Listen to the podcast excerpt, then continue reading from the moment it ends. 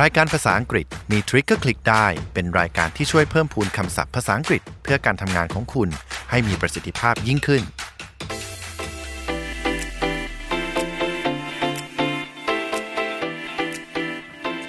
สวัสดีค่ะ คุณกำลังอยู่กับเราในรายการ ภาษาอังกฤษมีทริคก็คลิกได้ พอดแคสต์ที่จะทำให้ภาษาอังกฤษไม่ใช่เรื่องยากอีกต่อไปค่ะ วันนี้ยังอยู่กับเอสาธยาไกรขุนทศ และผมปาล์มเลวีวงศ์ครับ EP นี้นะคะเราจะพูดถึงการซ่อมบำรุงค่ะ เพราะว่าเราเนี่ยทุกคนต้องมีของรักของหวง และก็คงไม่อยากที่จะทำให้ของของเราเสียหาย เพราะฉะนั้นเรื่องการซ่อมบำรุงเป็นเรื่องสำคัญค่ะ ถูกต้องเลยนะครับ การซ่อมบำรุงหรือ maintenance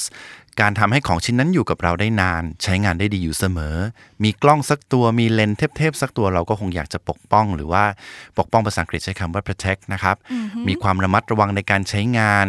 หรือใช้คำว่า caution แปลว่าระมัดระวังนะครับ หรือมีอีกคำหนึ่งที่ใช้คำว่า be careful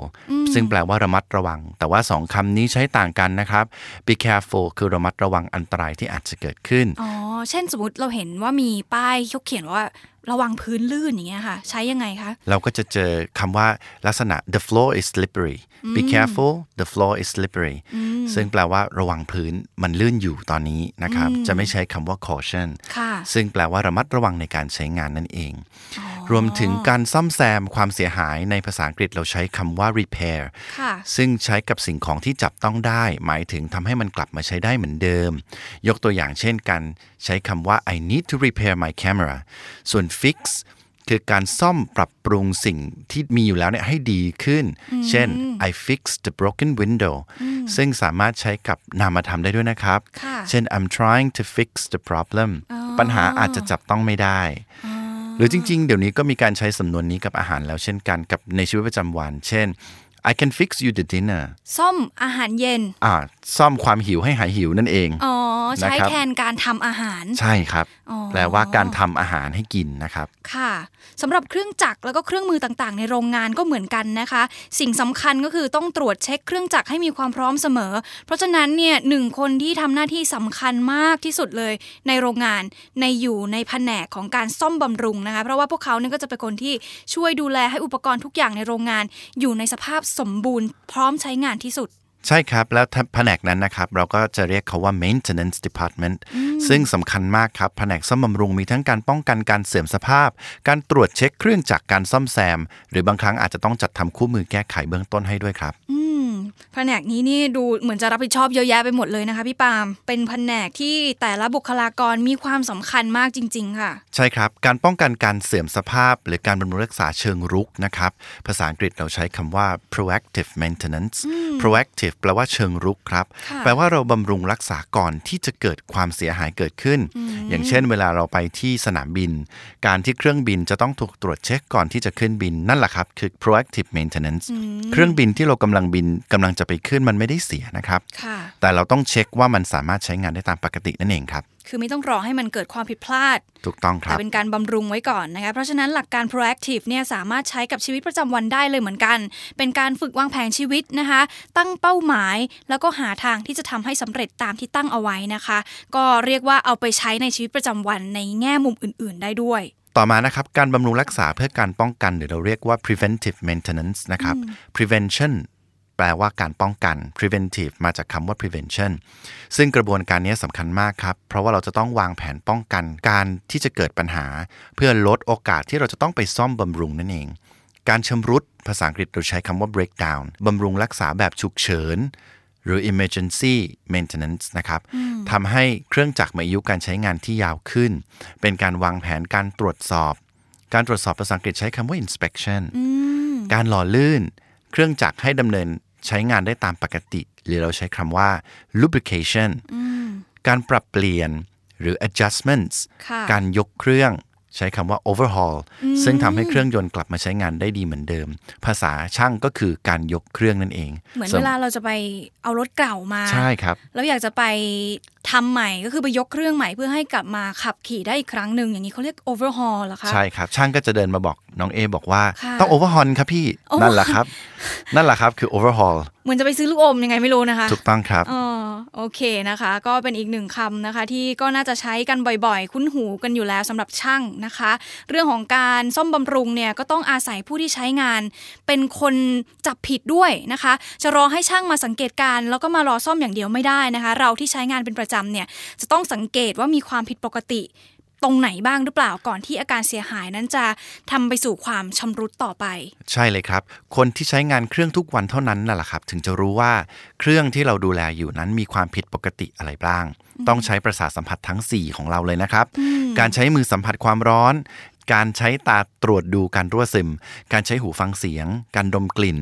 ใช้ประสาทสัมผัสทั้งหมดครับ เพื่อจะรู้ว่าปัญหานั้นอยู่ตรงไหน และเข้าสู่กระบวนการการซ่อมบำรุงอีกอันหนึ่งนะครับ ค่ะ ที่เรียกว่าการบำรุงรักษาเชิงพยากรณ์ หรือ predictive maintenance ครับ predictive แปลว่าการคาดการณ์ไว้ล่วงหน้ามาจากคำว่า predict ซึ่งแปลนเป็นคำกริยาแปลว่าคาดการณ์นั่นเองครับ และยังมีคำศัพท์อีกคำหนึ่งที่ใกล้เคียงกับคำว่า predict นะครับ ก็คือคำว่า forecast ซึ่งแปลว่าพยากรณ์ เหมือนพยากรณ์อากาศอย่างเงี้ยเหรอ ถูก คะ ครับ weather forecast นะครับ ซึ่งความหมายจะใกล้เคียงกัน เรามาดูความแตกต่างของ predict และ forecast นะครับ predict คือการกล่าวถึงเหตุการณ์ หรือการกระทำที่จะเกิดขึ้นในอนาคต โดยเฉพาะเป็นเรื่องที่เรามีความรู้มาก่อน หรือมีประสบการณ์มาก่อนแล้ว ในขณะที่ forecast นะครับ เป็นการเล่าถึงเหตุการณ์ที่เกิดขึ้นในอนาคต โดยเฉพาะที่มีความเกี่ยวข้องกับสถานการณ์ใดสถานการณ์หนึ่ง แต่ควบคุมไม่ได้ครับ อ๋อ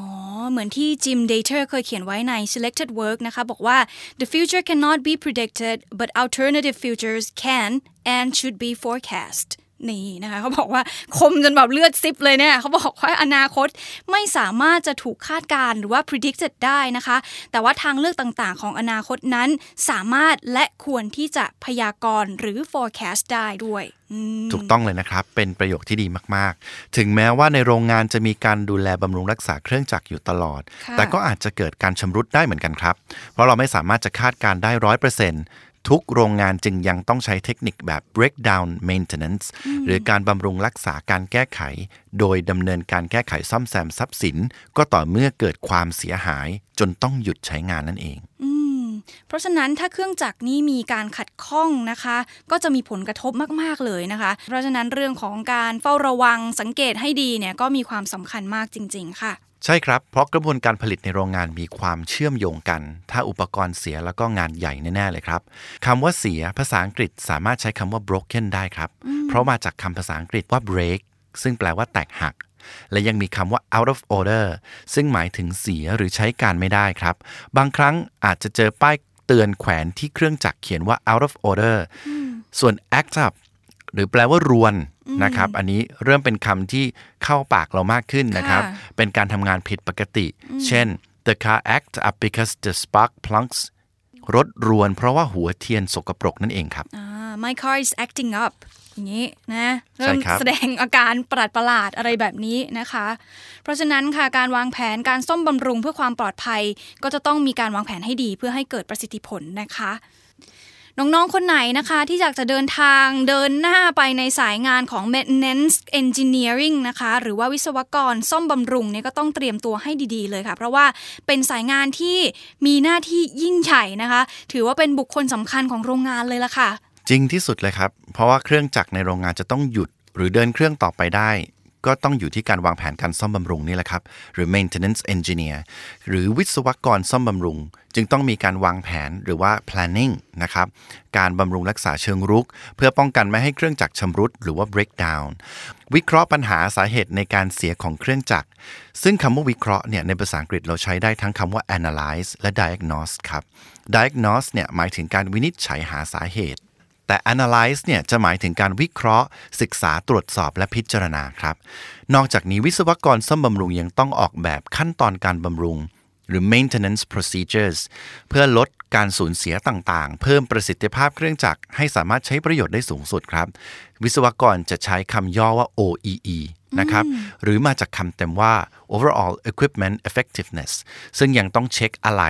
อะไหล่ภาษาอังกฤษเราใช้คำว่า spare parts นะครับ หรือให้พร้อมใช้งานอยู่เสมอนั่นเอง โอ้โห ถ้าไม่มีแผนกนี้วุ่นแน่ ๆ เลยนะคะ ก็ขอเป็นกำลังใจให้กับน้อง ๆ ทุกคนที่อยู่ในสายงานนี้ด้วยนะคะสำหรับวันนี้หมดเวลาของพวกเราแล้วลากันไปก่อนนะคะ ติดตามทริคดี ๆ ได้ในการฝึกภาษาอังกฤษกับพวกเราสองคนในรายการภาษาอังกฤษมีทริคก็คลิกได้พอดแคสต์ที่จะทำให้ภาษาอังกฤษไม่ใช่เรื่องยากอีกต่อไปสำหรับวันนี้ลาไปก่อนค่ะ สวัสดีครับ ะ